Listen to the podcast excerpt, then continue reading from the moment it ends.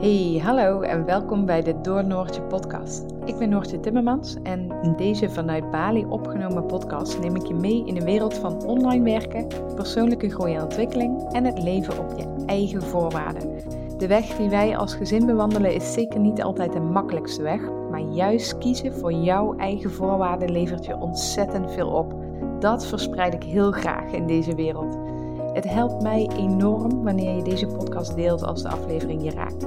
Zo kan ik meer mensen bereiken en hen ook inspireren om te kiezen voor geluk en hun eigen pad. Ik wens je heel veel luisterplezier en bedankt dat je er bent.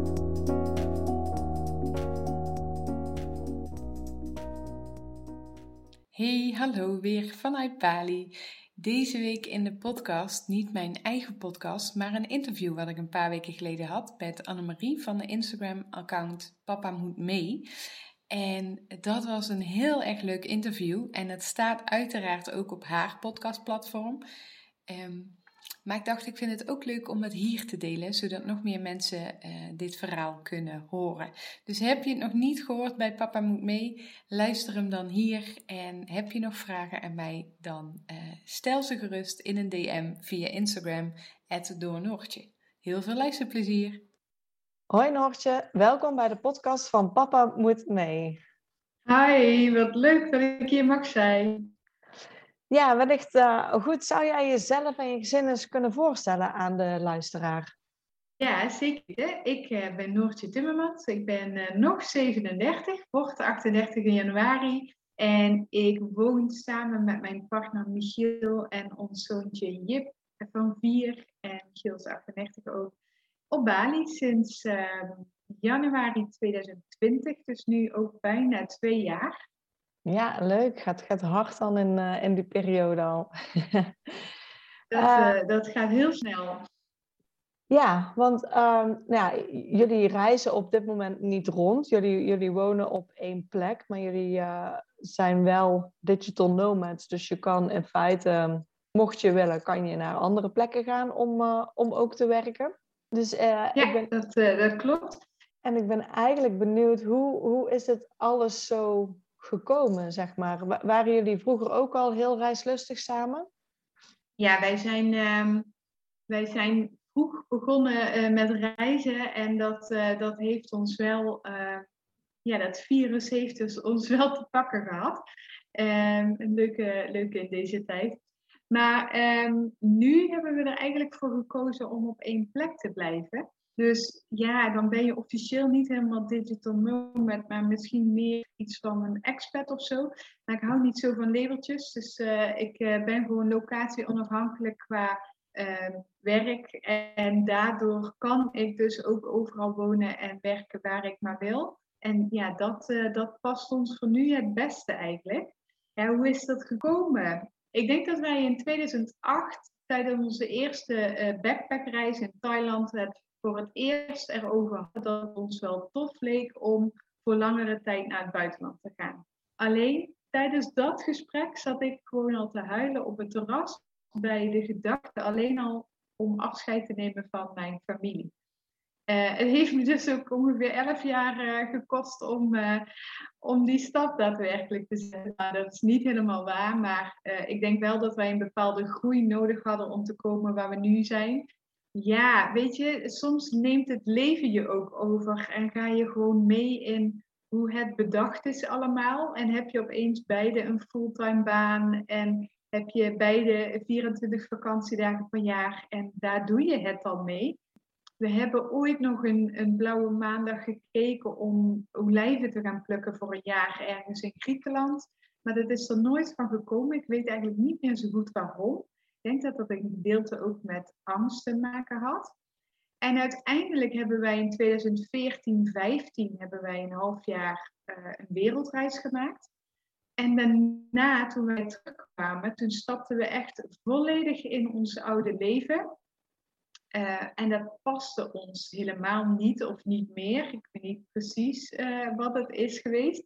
Maar daar werden we eigenlijk allebei heel erg ongelukkig van. Maar goed, dan kom je op zo'n punt, ja, wat dan? En we zijn toch al midden dertig en we wilden misschien toch wel een gezinnetje beginnen. En ik vond mijn werk niet leuk en ik wist niet wat ik wilde. En uiteindelijk kwam ik ziek thuis met een burn-out. En ja, het was niet echt de tijd om zomaar te vertrekken. Uh, en we hoopten eigenlijk ook een beetje dat het gezinsleven, dat de komst van ons zoontje, ons een bepaalde uh, rust zou geven en acceptatie van het leven zoals het in Nederland is. Ja, dat bleek echt volledig het omgedraaide te zijn. Dus toen mijn zoontje, ons zoontje, uh, vier maanden was, toen hebben we eigenlijk besloten, weet je, als we het nu niet doen, dan doen we het nooit meer. En dan krijgen we daar later spijt van. Dat willen we niet. Uh, we kunnen beter iets geprobeerd hebben en dan ervan terugkomen dan het nooit gedaan en daar op de rest van ons leven spijt van blijven houden. Ja, en dat was eigenlijk toen ons motto. En toen zijn we ons hele leven om gaan gooien om dit voor elkaar te krijgen. En anderhalf jaar, jaar later vertrokken we met een jongetje van twee. En toen gingen we naar Bali. Ja, mooi. Dus ik hoor in ieder geval altijd veel gereisd en die droom om ooit te vertrekken uit Nederland zat er ergens wel al. Maar um, ja, het leven inderdaad kan je gewoon opslokken en dan blijf je gewoon doen, ondanks dat er onderhuids toch nog telkens iets sluimert. Um, zoals ik hoor, komt eigenlijk ook de, de grote zeg maar, omslagpunt bij, bij de geboorte van, van jullie zoon. Toen hij vier maanden was, zeiden jullie, we gaan het gewoon proberen. Wat zijn daarna jullie stappen geweest om, um, om vervolgens anderhalf jaar later weg te kunnen gaan? En de aller, allerbelangrijkste stap was um, loskomen van die loondienstbanen. Want wij uh, zijn niet uh, enorm vermogend. Wij huurden destijds, dus we konden ook niet ons uh, huis verkopen en daarvan leven. Wij hebben geen enorme rijke ouders die ons zomaar even geld toestoppen. Dus er moest um, gezorgd worden voor werk wat locatie onafhankelijk gedaan kon worden. Dat was echt prio 1. En daarmee, ik was in die tijd um, in een, zat in een reïntegratietraject. Ik heb altijd in het ziekenhuis gewerkt, eerst als verpleegkundige en later als operatieassistent. Dus dat was natuurlijk super um, ja, uh, op locatie. Dat, dat kon niet vanuit huis. Dus ik moest echt een behoorlijke switch maken in mijn uh, ja, carrière, noem het zo maar even, om dat voor elkaar te krijgen. Dus ik ben echt vanaf het moment dat wij besloten, oké, dit is wat we gaan doen, dit is wat we gaan proberen, ben ik op zoek gegaan van wat kan ik doen om locatie onafhankelijk te kunnen werken. En ja, toen kwam op een gegeven moment het eh, VA-schap op mijn pad, Virtual Assistant. En daarin uh, assisteer ik ondernemers met allerlei uh, ja, zaken binnen de onderneming. Dus dat is zowel technisch als websites bouwen, podcast editen, um, online academisch bouwen en, en, alles wat daarbij komt kijken. Als ook in strategiegesprekken, social media overname en dat even in het kort. Um, en toen dat op mijn pad kwam, het VA-schap, toen was het alsof alle puzzelstukjes in elkaar vielen. Want daarmee kon ik dus zowel in Nederland als waar dan ook op de wereld mijn droomleven creëren. En dat, uh, ja, dat was echt de weg naar waar we nu zijn. Uh, en toen ben ik volle bak aan mijn eigen onderneming gaan, uh, gaan werken. Dus ik heb in anderhalf jaar tijd die, uh, die onderneming, na ja, iets minder dan anderhalf jaar, heb ik die onderneming opgezet. En uh, daarvan kunnen wij nu leven, want mijn partner die is uh, fulltime huisvader. Dus uh, ook voor hem was het een enorme switch. Hij is van fulltime verhuizer naar fulltime huisvader gegaan. Um, ja, dus dat was eigenlijk het voornaamste. En daarnaast kwamen alle regelzaken qua visum, qua waar willen we überhaupt gaan wonen. We waren in totaal vier dagen op Bali geweest voordat we hier naartoe kwamen. Dus we hadden eigenlijk echt een idee van dit eiland. Um, ja, dus en, en hoe vind je dan een huis? Waar ga je zitten? Dus er kwamen heel veel praktische vragen bij.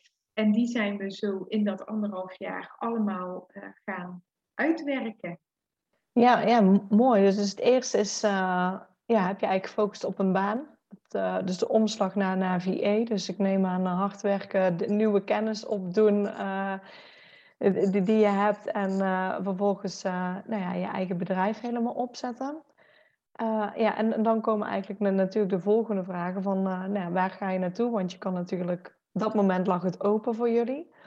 Um, wat heeft ervoor gemaakt dat jullie toch voor Bali hebben gekozen? Want nou, zoals je zei, je bent maar vier dagen daar geweest. Wat trok jullie zo aan Bali? Nou, niet eens zo heel gek veel. Uh, het gekke is dat we dit heel erg uh, praktisch zijn, zijn ingevlogen. We hadden in eerste instantie het idee om naar uh, een van de Canarische eilanden te gaan.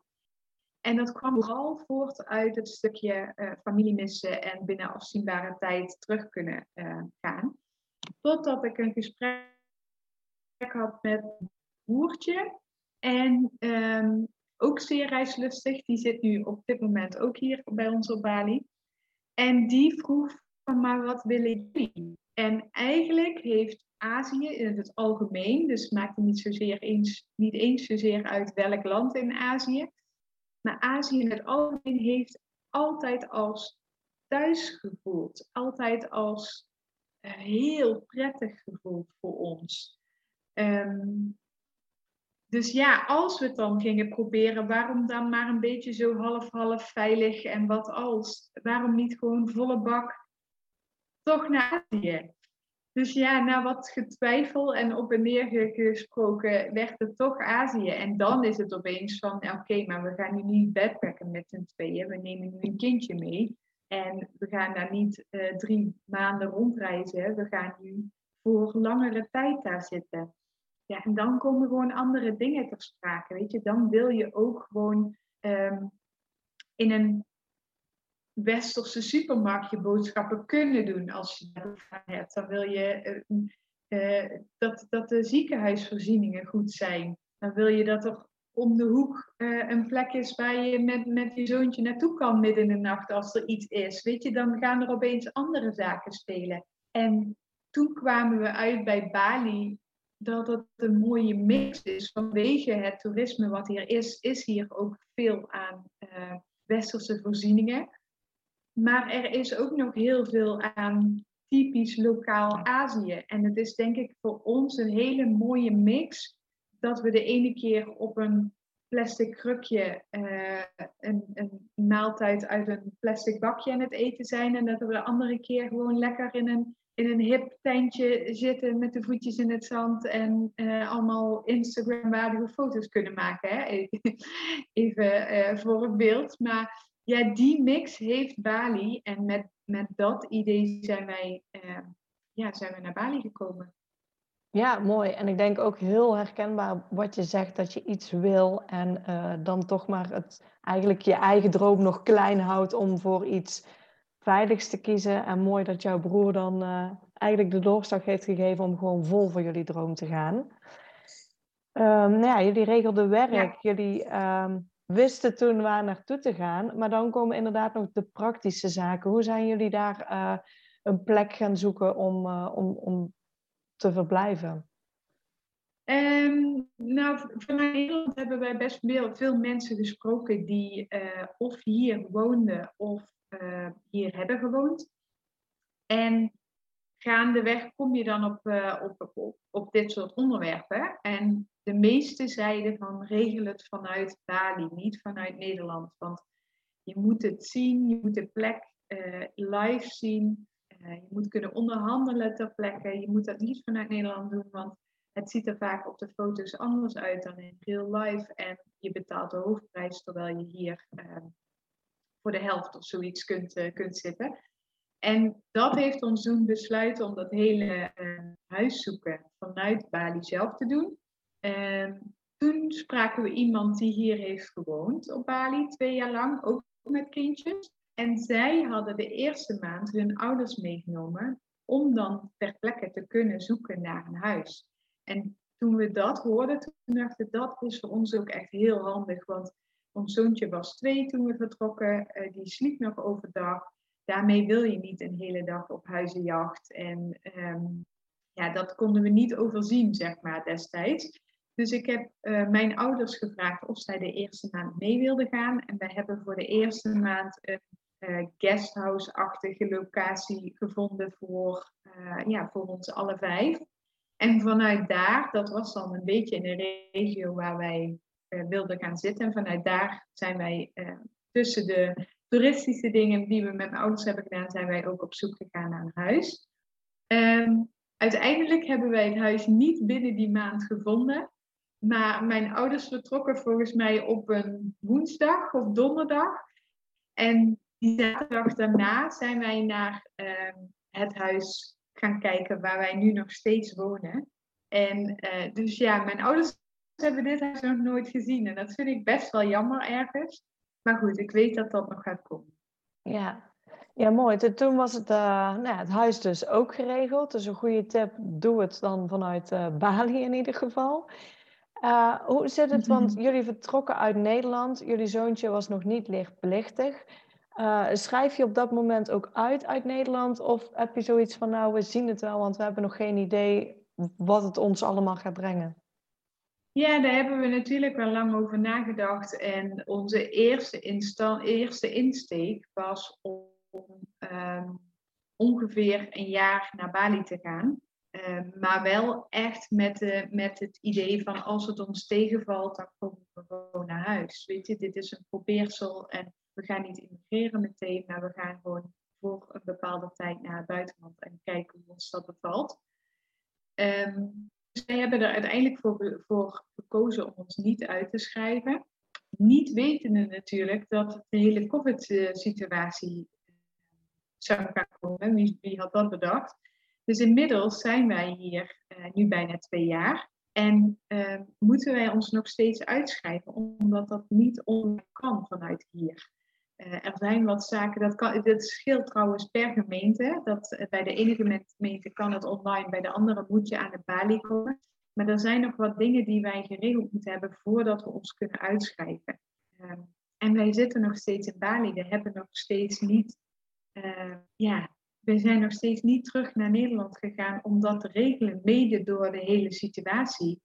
Um, het was natuurlijk niet onmogelijk, maar er komt natuurlijk meer bij kijken qua quarantaine, qua kosten, qua visum, qua weer terug kunnen naar Bali. Dus ja, gezien de situatie zijn wij nu nog steeds hier. Wij zijn op dit moment wel alles aan het regelen met de gemeente, want de, wens is er om ons uit te schrijven. Maar één belangrijk aspect wat ons nu, nu niet lukt vanuit hier, is ons geregistreerd partnerschap omzetten naar een huwelijk. Uh, dat moet live in Nederland, moet bij gemeente. Dus ja, wij um, hopen en wij rekenen erop dat we in 2022 april, mei misschien, lekker naar Nederland kunnen op bezoek. Dat we dan al onze dingen kunnen regelen. Dat we ons dan ook kunnen uitschrijven. Dat alles netjes afgerond is. En dat ons avontuur dan verder mag gaan. Want we hebben inmiddels besloten dat dit wel voorlopig onze plek gaat zijn. Ja, heel gaaf. Heel gaaf. Uh, en, en jullie zoontje, hoe, uh, hoe hebben jullie het met, met hem geregeld, zeg maar, Bali? Want hij was uh, redelijk jong toen hij vertrok. Um, dus ja, wat ik zeg, school en alles speelt dan nog geen rol.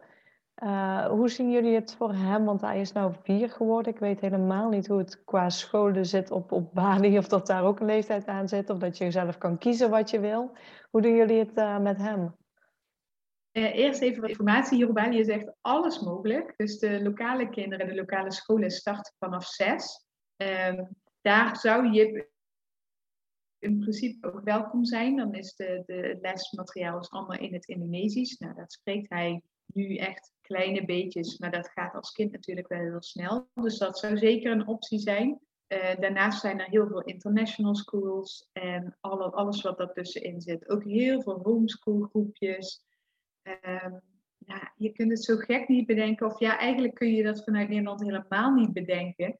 Omdat het in Nederland best wel gewoon of dit of dat is. Er zijn weinig andere opties. En hier zijn er zoveel opties. We kunnen in een hotel, zelfs bij een uh, ja, kidsclub, hebben ze dan ingericht als, uh, als uh, preschool. Um, ja, is echt, er is van alles. Wij hebben voor nu besloten dat we uh, lekker thuis houden. Hij is nu inderdaad net vier geworden. Michiel is uh, fulltime huisvader. Dus zij zijn ook de hele dag samen. Uh, we willen eigenlijk het homeschoolen en het uh, interessegericht onderwijs voor nu aanhouden. Dus alles waar, hij, waar zijn interesse naar uitgaat, daar gaan we in mee. En daar bedenken we dan um, ja, leermomenten en, en lesmateriaal bij. En vooralsnog, ja goed, hij is pas vier, dus de, zover wij kunnen inzien gaat dat nu heel erg goed. En hoe dat gaat lopen, dat zien we wel. Maar dat is het mooie hier dus op Bali. Je bent niks verplicht als wij besluiten, als hij zes is, toch van oké, misschien willen we hem toch dan drie dagen in de week naar school laten gaan, of vijf dagen of één dag. Dan is daar overal een oplossing voor. En ja, dat vind ik vooral heel erg fijn. Dat vond ik in Nederland ook heel erg moeilijk. Dat ik, ehm, ik denk dat dat ook een beetje de druppel is geweest in, ons, in onze droom maken. Dat je eigenlijk een beetje al vastzit op het moment dat je een gezin wil beginnen. Dat je al bijna als je zwanger bent, je kind al moet inschrijven voor een opvang. En dat je dan ook al weet van als ze twee zijn, moet je al naar een basisschool gaan kijken. En vervolgens zit je vast aan de schoolvakanties. Dat, dat benauwt mij zo ontzettend dat ons leven daardoor, uh, dat die vrijheid eigenlijk gewoon beperkt werd. Ik denk dat dat wel echt een van de belangrijkste oorzaken is geweest om uh, het roer om te gooien. En het zou jammer zijn als we dan hier in hetzelfde leven stappen. Dus dat doen we ook heel bewust niet. Ja, mooi op, op, op zoek naar, naar ja, wat gewoon bij jullie past en wat jullie fijn vinden. En ook mooi dat Bali die flexibiliteit geeft. Dat je eigenlijk alles kan kiezen wat je maar wil daarin. Ja. Hoe, uh, hoe zit het bij jullie met, met verzekeringen? Doen jullie dat nog via, via Nederland of kan je in Bali daar uh, ook zaken voor regelen? Wij um, doen dat nu nog via Nederland. Wij, wij zijn beide militair geweest, lang, lang geleden. En vanuit, uh, vanuit de landmacht hebben wij allerlei verzekeringen uh, lopen. Omdat die zo gericht zijn op, uh, op het buitenland en uitzendingen en dat soort dingen en reisverzekering, was dat heel voordelig voor ons. Dus die hebben we aangehouden.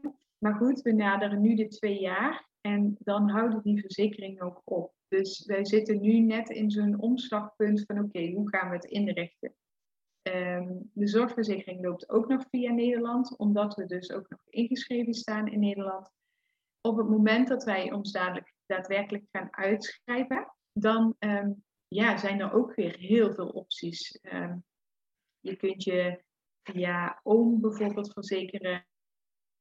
Er is een, uh, is een wellicht al eerder genoemd in de podcast, een platform, Yoho, waar je alles uh, kunt lezen over uh, naar het buitenland gaan en verzekeringen. En daar zijn ook hele pakketten af te sluiten. We kunnen ook hier op Bali een zorgverzekering afsluiten. Uh, we gaan nog even onderzoeken welke reisverzekering dan bij ons past. ja, dat zijn dingen die je gaandeweg waar je wel achterkomt en die je ook met de gesprekken met mensen die jou voor zijn gegaan ja, die ter sprake komen. En het leuke hier is ook wel dat je mensen tegenkomt uit andere landen. Zoals bijvoorbeeld nu hebben we vrienden uit Singapore, uit Amerika, uit Engeland, uit Indonesië zelf, eh, de lokale bevolking, Bali, dat bedoel ik dan. Ehm, en elk land heeft daar ook wel zijn eigen uh, standaarden in, maar ook elk mens heeft daar zijn eigen in. Dus je komt ook gewoon heel anders denkende mensen tegen en heel andere standaarden tegen, waardoor je Nederlandse blikveld wat verruimt. In Nederland en wellicht de westerse landen, dat weet ik niet precies, zijn heel erg gericht op verzekeren voor alles wat maar te verzekeren valt. Uh, hier in Indonesië is dat echt totaal de andere kant op. Uh, volgens mij verzekeren ze zich bijna nergens voor. En ik zeg niet dat het ene goed is en het andere fout. Maar we spreken bijvoorbeeld ook met mensen uit Singapore of Amerika. En die hebben dan weer net een andere invalshoek. Dus het is ook wel heel erg mooi om, om dat hele Nederlands een beetje los te durven laten en je eigen pad daarin te bewandelen. Dus we gaan natuurlijk, zorgverzekering staat voor ons echt heel duidelijk van oké, dat willen we geregeld hebben. Reisverzekering ook, want ik wil echt op het moment dat er iets met familie zou zijn, kunnen reizen binnen 24 uur. Ook al zouden wij het geld niet zelf op een rekening hebben staan. Dat zijn voor mij echt de belangrijkste dingen. Maar een inboedelverzekering of een eh, nou, aansprakelijkheidsverzekering of dat soort dingen. Ja, daar gaan we echt nog wel eens even naar kijken of we dat in dit nieuwe leven nog steeds willen aanhouden. Ja, mooi. Ook, ook hier hoor ik eigenlijk alles is mogelijk. Er zijn uh, ook al ben je niet meer ingeschreven of waar je dan ook woont, er zijn altijd mogelijkheden. En uh, ja, dat je die ook gewoon heel goed kan onderzoeken om uh, gewoon iets te creëren wat gewoon bij je eigen situatie past en hoe je op dat moment er gewoon in staat. Um, waar moeten we aan denken bij Bali um, als je daar gaat, gaat leven? Wat, wat kost een leven op Bali? Um, nou, het grappige is dat ik daar vorig jaar een podcast over heb opgenomen. Dat was wel midden in de COVID-tijd. Dus uh, toen zaten we ook in een, uh, in een lockdown. Dus dan is het eigenlijk allemaal net iets goedkoper. Maar even, even grof. Ik, wij kunnen rondkomen als gezin van drie tussen de 1600 en de 2000 euro per maand. En daar zit echt alles in. Dus daar zit ons visum in, daar zit uh, het, het, wonen in, boodschappen, uh, maar ook de, de weekendjes weg die we doen. Um, alle vaste lasten die je maar kan bedenken. En ook nog de vaste lasten die in Nederland doorlopen. Dus ja, met een, met een budget van, nou laten we het gemiddeld even 1800 euro per maand, kunnen wij doen wat we willen doen. Ons droomleven leven. Ja, ik denk dat het uh, voor heel veel mensen heel goed klinkt. uh, en, uh... Nou ja, dat is ook wat ik in die, in die podcast heb verteld. Van, soms lijkt het zo ontzettend onhaalbaar en niet, niet realiseerbaar. En ja, alleen maar weggelegd voor de mensen met of rijke ouders of die een huis verkopen en vervolgens daarvan kunnen maar ja, het is gewoon echt te doen. Wij hadden niks van dat alles. En we zijn eigenlijk vanaf, ja, een soort van nul begonnen met dit leven op te bouwen. En twee jaar later zijn we er nog steeds. En we hebben echt niet heel veel, nou ja, we, zijn met hetzelfde bedrag hier nog steeds dan dat we waar we mee binnenkwamen. Dus we zijn nog niet op het punt dat we bergen kunnen sparen, maar we zijn wel op het punt dat we super steady zijn en uh, ja, precies kunnen doen wat we willen.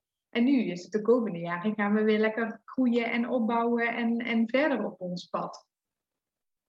Ja, want misschien voor de luisteraars ook goed. Uh, Noortje heeft ook een eigen podcast, Door Noortje. En ik heb die aflevering ook geluisterd van Wat kost ons leven op Bali. En uh, ja, nou, super inspirerend en ook heel mooi hoe open je over alles bent.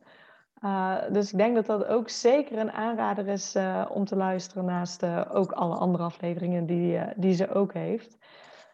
En daarin ook. Ja, ja, zijn er. Ja, zijn er veel. En ook daarin, toen ik die luisterde, was inderdaad dat ik ook zelf dacht inderdaad van... Ja, maar dit is gewoon veel eerder haalbaar als, als dat mensen denken. En vaak wordt over uh, gedacht dat dingen of heel duur zijn of ja, er wordt altijd in moeilijkheden gedacht in plaats van als je dit hoort, denk ik dat het voor heel veel mensen de ogen opent van wacht eens, dit kan ik veel sneller doen als, als dat ik dacht. Ja, het zou, ja dat, is ook de reden dat ik zo open hierover ben. Het zou zo jammer zijn wanneer al die spanning en angst en onzekerheden je tegenhoudt om jouw droomleven te leven. En um, ja, dat, dat is echt iets wat ik iedereen gun, omdat het ons zo ontzettend veel brengt en heeft gebracht. Ja, dat, dat, dat weet ik voor iedereen. En als jij inderdaad uh, uh, een bepaald inkomen per maand kan genereren, of dat nou passief is middels uh, vastgoed of crypto of weet ik veel, of door middel van een remote uh, locatie onafhankelijke job, ja, dan, dan dan ben je er eigenlijk al. Dan is het de vraag, dat, dat, die vraag stel ik ook, wil je het dan nog steeds als het blijkt dat het zo dichtbij is en zo haalbaar is? Is het dan nog steeds iets wat je gaat doen? Als in, doe je het echt vanuit een intrinsieke motivatie?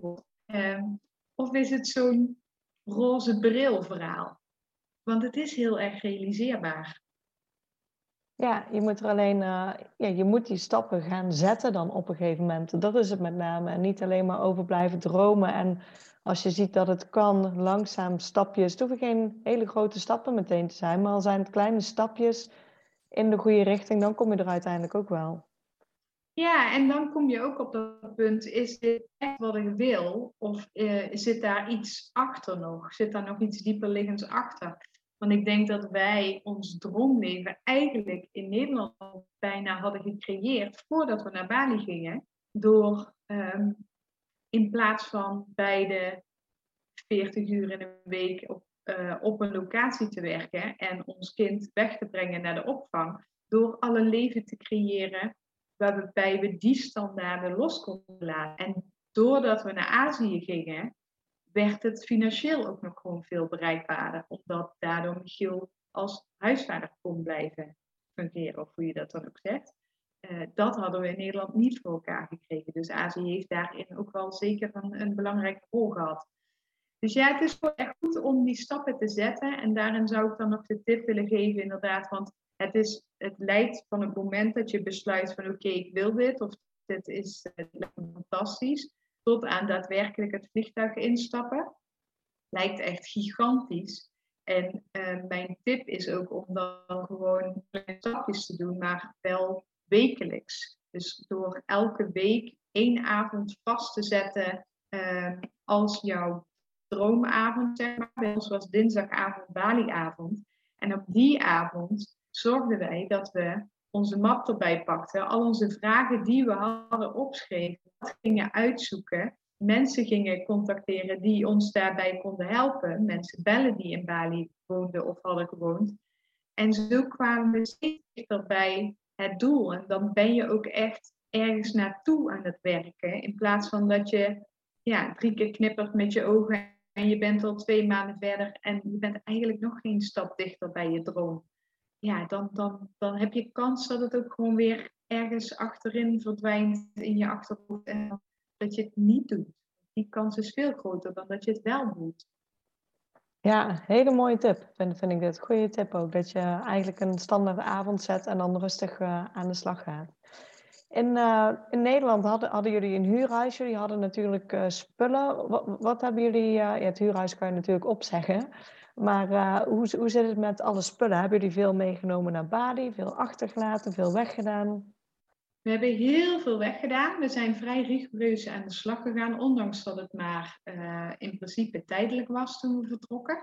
Um, het voelde echt als het oude leven achterlaten en op weg naar een nieuw leven. Dus of we nou zes maanden later terug waren gekomen naar Nederland, dan was het evengoed een nieuw hoofdstuk geweest. Dus wij wij wilden ons letterlijk ontdoen van al het oude. Um, ook iets typisch Nederlands is om alles maar te bewaren voor stel dat. Ja, of dat Nederlands is of Westers, dat weet ik niet, maar je snapt wat ik bedoel. Dus we hadden echt een hele zolder vol met spullen. We, hadden, we zijn vaak verhuisd en er zijn dozen mee verhuisd die gewoon al acht jaar niet open waren geweest. En toch gingen we die elke keer weer mee verhuizen. Meer uit luiigheid denk ik dan uit wat anders. Maar onze zolder stond vol met spullen die we amper gebruikten. Ja, daar wilden we echt allemaal van af. Dus we hebben heel veel opgeruimd, heel veel naar de kringloop gedaan, heel veel verkocht. We hadden een camper, die hebben we met enigszins pijn in ons hart verkocht. Maar die, die was sowieso te klein aan het worden voor ons drieën. Dus die had anders ook een ander plekje gekregen. Uh, onze auto hebben we verkocht. Eigenlijk zijn we maar met drie tassen naar Bali vertrokken. Drie van die sporttassen, die duffelbags. Uh, ook trouwens echt een tip als je um, langere tijd ergens naartoe gaat. Kun je super makkelijk ergens achter in de kast of onder een bed proppen. En anders heb je drie van die huge koffers die je niet kunt opbergen in je kamer staan. Dat, ja, de side note. Uh, dus ja, we hebben drie, drie duffelbags meegenomen ehm, en that's it. Bij mijn ouders staan denk ik een, ehm, een doos of tien met uh, nou ja, fotoherinneringen, reisherinneringen en wat belangrijke dingen. Uh, een bureautje wat ik van mijn oom heb gekregen en een stoel van Michiels opa. ja, dat is het denk ik eigenlijk. De rest is allemaal weg. En dat voelde echt heel erg lekker. Echt dat opruimen, dat loslaten, ehm, letterlijk. Maar ja, daar zit ook wel echt de energie een heel stuk uh, achter. Ja, dat voelde super, super fijn. En ik heb in die tijd, want ik ben enorm van de herinneringen. Dus ik vond dat ergens ook wel heel erg lastig. Maar ik heb in die tijd ehm, ergens gelezen, als jij ergens aan gehecht bent, bijvoorbeeld al die eerste dingen van ons zoon, dat had ik allemaal bewaard. En dan denk ik, ja, wat ga je daar nog mee doen eigenlijk? Maar ik heb daar allemaal foto's van gemaakt, die heb ik allemaal in een mapje gedaan. Dus de herinnering is niet weg doordat ik de spullen weg heb gedaan. De herinnering is er nog steeds. Alleen de herinnering zit niet zozeer aan het voorwerp zelf, maar zit aan, zit aan, het, aan de herinnering zelf, zeg maar. Ik weet niet zo goed hoe ik het moet uitleggen. Ik hoop dat je wat ik bedoel. Dus je hoeft niet al die spullen te bewaren om bang te zijn dat je dingen vergeet. Je kunt daar dus ook een foto van maken waar je later op terugkijkt. Oh ja, weet je nog, dat was jouw eerste, noem even wat, kinderwagen. En dan hoef ik niet die kinderwagen op zolder te houden, maar dan heb ik een foto van die eerste kinderwagen. En dan kan ik dat straks ook gewoon nog terugdenken. En dat is dan genoeg, want dat, ja, die kinderwagen die staat toch maar wat te verstoppen op zolder. Dus het zit hem niet in het gebruiksvoorwerp. Um, ja, en dat heeft me wel heel erg geholpen om, om spullen los te laten en om echt uh, rigoureus uh, alles weg te doen. Ja, ja klinkt uh, in, in die zin heel bevrijdend van oké, alle spullen inderdaad, schone lei, nieuw begin. En, ja, en toen gingen jullie naar Bali. Jullie vertrokken januari 2020, zei je, dacht ik. Um, ja. Hoe, hoe was het en, en hoe is het bevallen toen die eerste maanden? Want nou ja, na een paar maanden, ik weet niet hoe dat het daar was. In, in Nederland rond maart begon toen uh, heel, heel de coronasituatie, zeg maar. Hoe, uh, hoe ging het bij jullie allemaal? Um, nou, die eerste maand was echt niet zo heel erg leuk.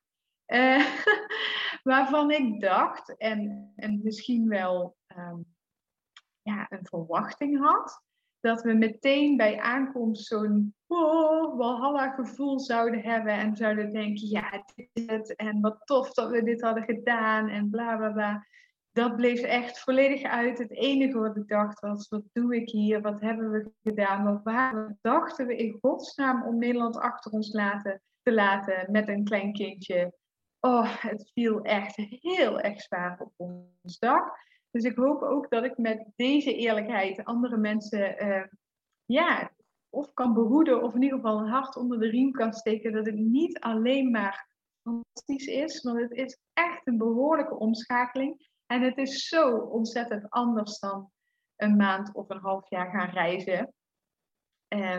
Dit voelde echt gewoon uh, heel, heel heftig. Ik heb ook heel veel gehuild die eerste dagen. Um, ik heb ook echt, ik ben toen begonnen met om zes uur op te staan, omdat ik tijd nodig had om alles te verwerken. Dus ik had echt elke dag even een uur, anderhalf met en voor mezelf, om al mijn emoties even een plek te geven en te doorvoelen. Want de rest van de dag, ja, mijn ouders waren er. Die waren voor het eerst in Azië en eerst in, voor het eerst in Bali. Dus die hadden hun aandacht nodig.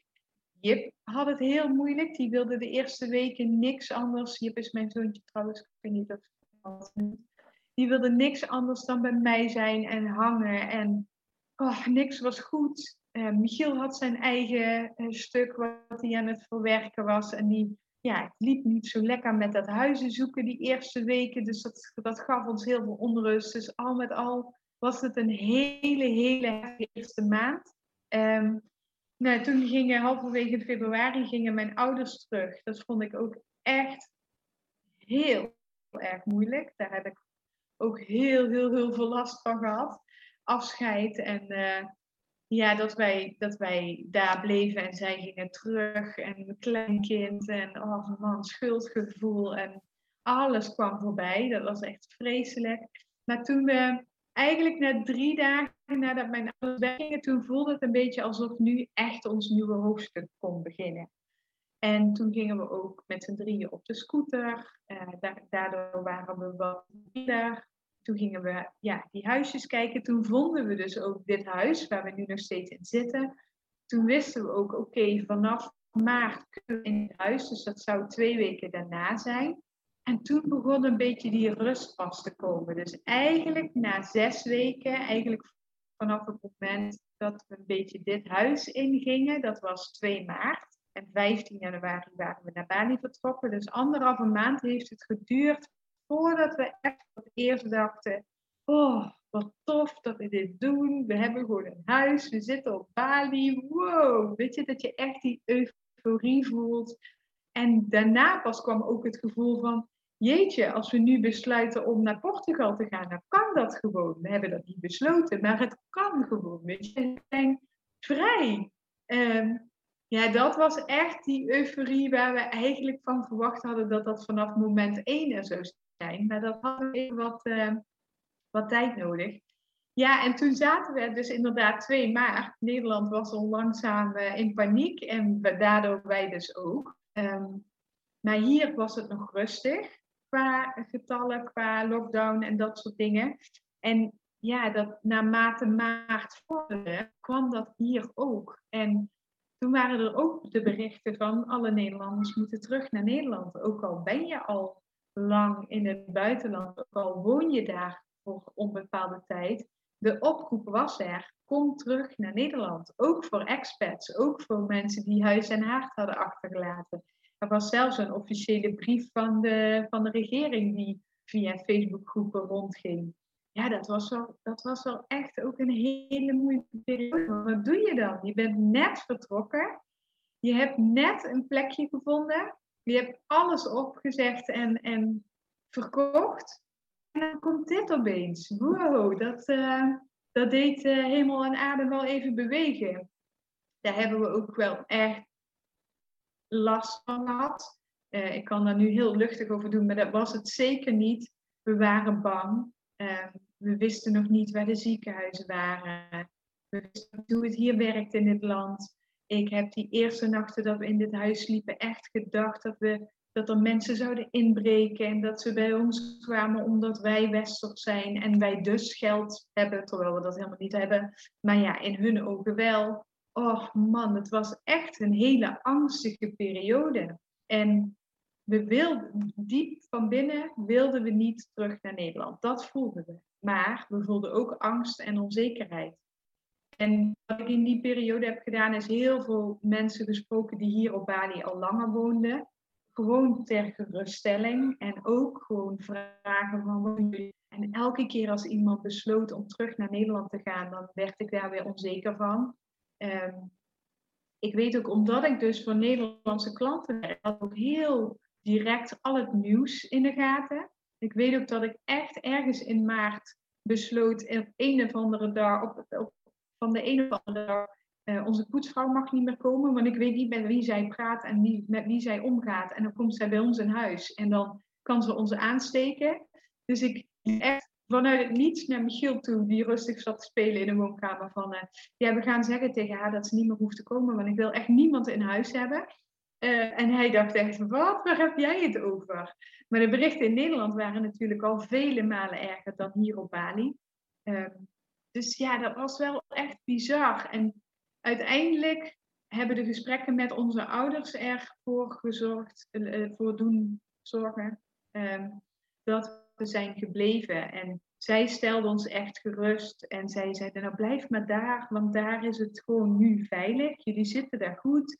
Hier hoeft je echt nu niet te zijn, er valt hier niks te zoeken. Um, en als het onveilig wordt, dan kunnen jullie altijd terug. En ja, weet je, dat is een soort van luxe positie. Als jij als buitenlander ergens bent, kun je altijd terug naar je thuisbasis. Zeker in onze fase, dat we net pas weg waren. De mensen hier, dit is hun thuisbasis. Dus zij moeten het ook gewoon doen met wat hier uh, ter beschikking is. En dan krijg je allemaal die woordverhalen van uh, je wil niet op Bali zijn als en uh, de uit en dadelijk komt er geen eten meer en de, de supermarkten gaan sluiten en alles moet via het water. Dus we zijn dadelijk helemaal geïsoleerd. Ja, daar is echt niks van uitgekomen. Weet je, we voelen hier ons hartstikke veilig. We hebben eigenlijk nergens last van. De casussen zijn op dit moment echt uh, super laag. Volgens mij staan ze vandaag op 50 of zo. Ik hou het eigenlijk helemaal niet bij. Toevallig zag ik vanochtend een Facebook bericht voorbij komen. We hebben nooit het idee gehad dat het onveilig was. Uh, ja, weet je, achteraf gezien hadden we ons helemaal niet zo'n zorgen hoeven te maken. Maar in de fase waar wij, in zaten toen dit hele wereldsituatie gebeurde, was het natuurlijk heel erg logisch dat we ons zorgen maakten. Maar ergens diep van binnen in ons hart voelden we dat we hier moesten blijven en dat we hier moesten zijn. Uh, ja, en daar hebben we ondanks alle angsten en onrust toch naar geluisterd. En daar ben ik heel erg dankbaar voor achteraf. Ik weet nog dat er een opmerking was van iemand die hier op Bali was uh, en terugging met haar kinderen. En die had ergens op social media gezet van uh, ja, en je bent niet alleen verantwoordelijk voor jezelf, maar ook voor je kinderen. Dus het zou echt zijn als je nu besluit om op Bali te blijven. Want als hier de pleuris uitbreekt, dan moet je hier niet zijn. En dat voelde zo als een directe aanval, omdat wij daardoor eigenlijk bestempelden ze ons als onverantwoordelijk door dit te zeggen. En wij met kind wel te blijven. Het was heel lastig om daarheen te worstelen. Maar uiteindelijk dacht ik, ja, maar hier wonen gewoon mensen. En die groeien ook op en die hebben ook huistuin- en keukenongelukjes. En die, weet je, natuurlijk wisten we toen nog niet hoe de hele situatie zou, zou uitpakken. Maar het voelde ook een beetje als sommige mensen uh, zich ja, enigszins superieur voelen aan Indonesië. Ja, in ons geval dan, Indonesië. Dat, dat het in de westerse landen allemaal zo ontzettend goed geregeld is en dat het bij voorbaat in de andere landen niet goed geregeld zouden zijn, zou zijn. Maar hier doen ze ook al gewoon jaren en jaren hun ja, samenleving runnen. En, en hier gaan ook mensen naar school en naar het ziekenhuis en worden mensen geopereerd. En zijn de standaarden misschien iets anders dan wij gewend zijn, maar niet daardoor slecht. En hier zijn ze logistiek misschien wel veel beter, omdat het allemaal eilanden zijn, in plaats van één klein land waar alles binnen drie uur te bereiken is. Dus het heeft me ook gigantisch veel inzichten gegeven over zowel onze Nederlandse visie op landen als mijn eigen groei daarin, als in echt alles wat je maar kunt bedenken. Dus die hele COVID-periode heeft ons echt veel geleerd. En, en wanneer kwam bij jullie dan de rust weer terug? Want het, uh, nou ja, vooral uh, in het begin, je was er net, uh, er zat angst, onzekerheid. Niemand wist natuurlijk hoe dat het precies verder ging met, met die corona. Nee, is nou nog steeds natuurlijk onzeker. Maar ehm, wanneer kwam weer die, die rust bij, bij jullie terug van, hé, hey, wij hebben gewoon de goede beslissing gemaakt?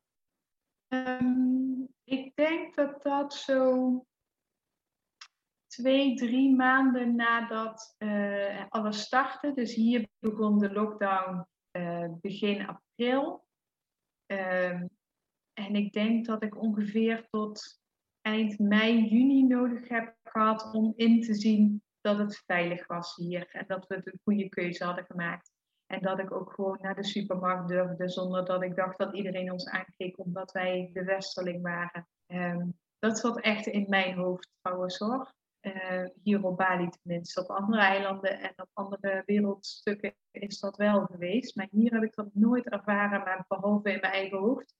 Maar vooral toen die eerste lockdown een beetje eraf ging en we merkten dat het, het op zich uh, allemaal wel meeviel ten opzichte van Europa. En dat we ons ook weer een beetje over het eiland konden bewegen. Ja, toen viel echt uh, een hele grote last van ons af. En toen wisten we gewoon zeker van, het is oké okay hier. We hoeven niet, uh, niet vanwege deze situatie terug in ieder geval.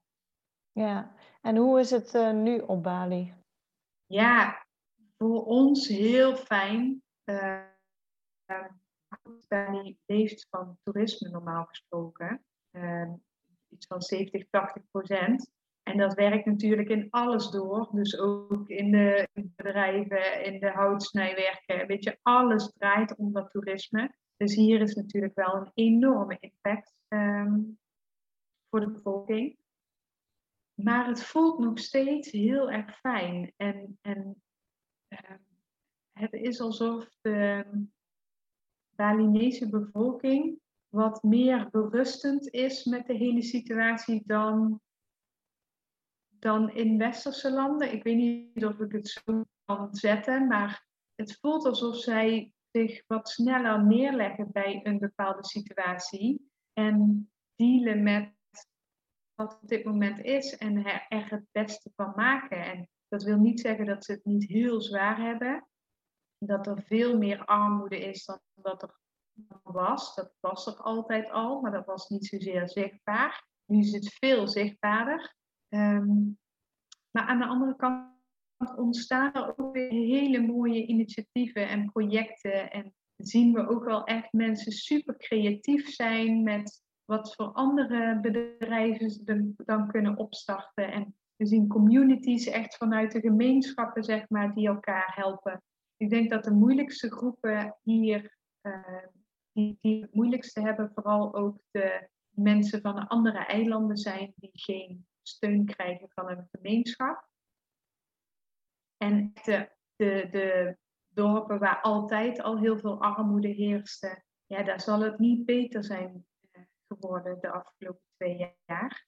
En we moeten niet vergeten, Bali heeft natuurlijk al een paar keer eerder, uh, weliswaar op een veel kleiner niveau, maar wel met een, een soort van stop maken gehad na de, de, de bomaanslag en een uitbarsting van de, van de vulkaan. Stond ook het toerisme nagenoeg stil.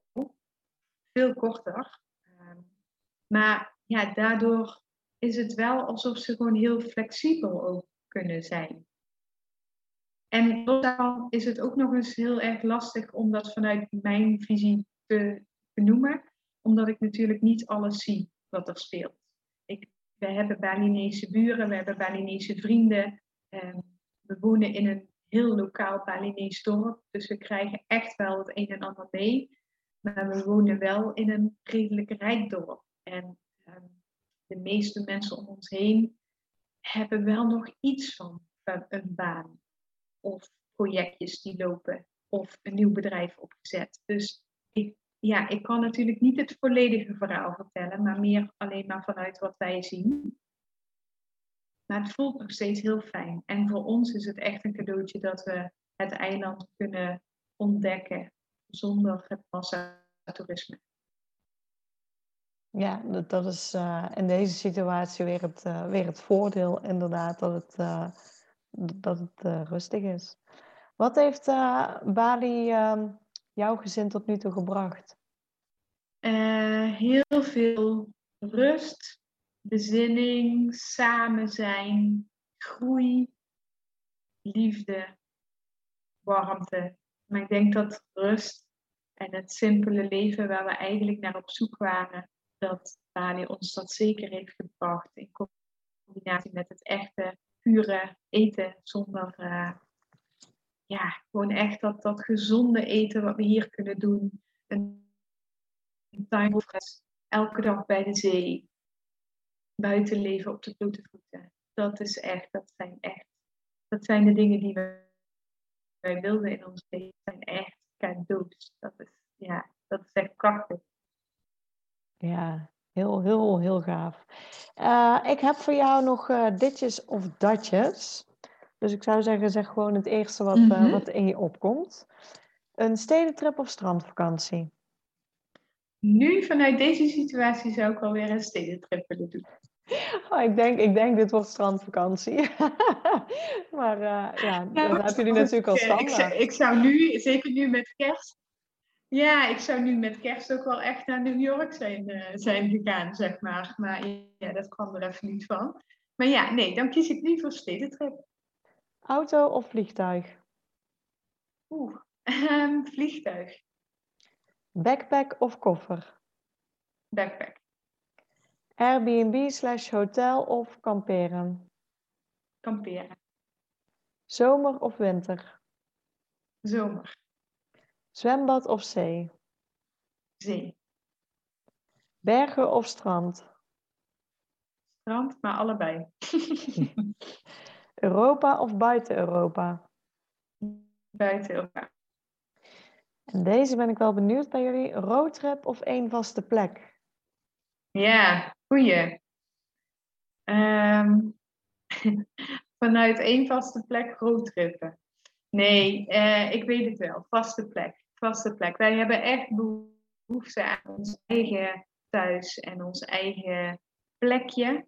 Om dan vanuit daar mooie dingen te kunnen doen. Maar die behoefte aan die eigen plek, die is er veel meer dan we dachten. En dan de laatste vraag. Heb jij nog tips voor uh, gezinnen die uh, wellicht ook hetzelfde willen doen om uh, locatie onafhankelijk ergens op de wereld of Bali te willen gaan wonen? Ja, nou ja, eigenlijk een wat ik al gezegd heb. Het, het, het, de, basis zit hem in jouw maandelijkse inkomsten. Dus op het moment dat je dat gecoverd hebt, of dat nou met een uh, onafhankelijke job is, of met passief inkomen vanuit vastgoed of crypto of wat dan ook, zorg dat dat staat. Dat is gewoon heel prettig. Daarop kun je gaan bouwen. En vanuit daar ga je gewoon kijken, wat wil je? Wat wil je voor je gezin? Hoe wil je het inrichten? Ik zie heel veel mensen, en dat is denk ik wel een goede om nog even bij stil te staan zelf. Ik zie heel veel mensen hetzelfde leven leiden hier op Bali, dan dat ze waar dan ook ter wereld hadden. En dan vraag ik me wel eens af, waarom, wat is dan de belangrijkste reden om naar Bali te komen? Omdat Giel hier als kok, hij is oorspronkelijk kok, in een hotel of restaurant zou zijn gaan werken en ik misschien weer in een ziekenhuis of wat dan ook, dan heb je dus precies hetzelfde leven als dat je hebt in Nederland hier.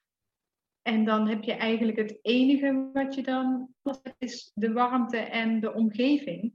Maar je bent gewoon wel fulltime aan het werk. En de vraag is dus, is dat wat je wil? Of wil je heel je leven anders inrichten? En bij ons zat er een, een diepere wens achter. Dat was zoveel mogelijk tijd samen zijn. Ik wilde niet zo zeggen, nou tot vanavond, wie is eerder thuis en wie gaat er koken. We willen ons leven samen leven.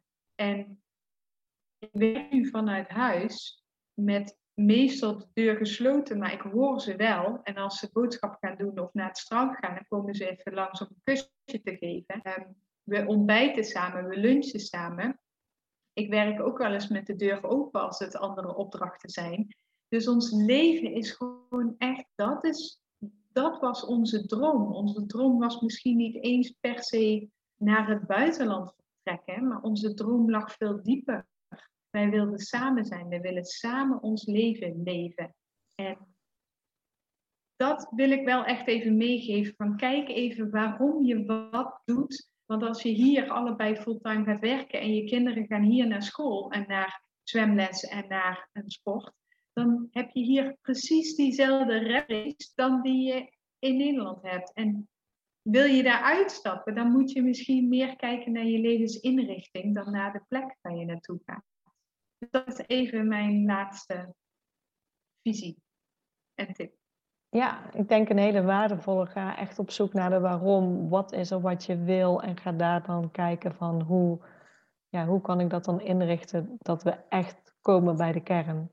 Ja, die kern is echt belangrijk. Want anders ga je hier precies weer tegenkomen. Uh, en dan loop je tegen dezelfde dingen aan.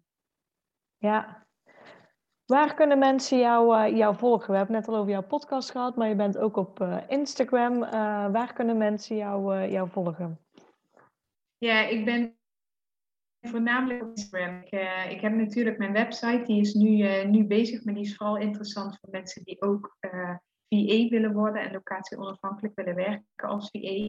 Ehm, maar voor de rest ben ik echt bijna dagelijks te vinden op Instagram en dat is op uh, doornoortje. En uh, daar komt alles voorbij. Dus daar komt mijn leven voorbij, uh, maar ook mijn werk en mijn bedrijf en alles daartussenin.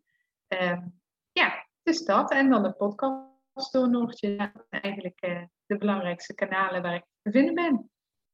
Ja, leuk. Dan wil ik jou ontzettend bedanken voor het fijne gesprek en alle openheid die je hebt geboden aan iedereen. Dus hartstikke bedankt. Ja, heel graag gedaan. Ik vond het super leuk om je in jouw podcast te horen. Ja, nou ja, dan staat hij erop. Top! Ja, ontzettend bedankt weer voor het luisteren van deze podcastaflevering. Heeft deze podcast nou iets met jou gedaan en vond je hem heel erg waardevol? Vergeet hem dan niet te delen met anderen of op jouw social media, zodat meer en meer mensen kunnen groeien en op weg zijn naar hun dromen, wensen en verlangens. Ik wens jou een ontzettende mooie dag en tot snel.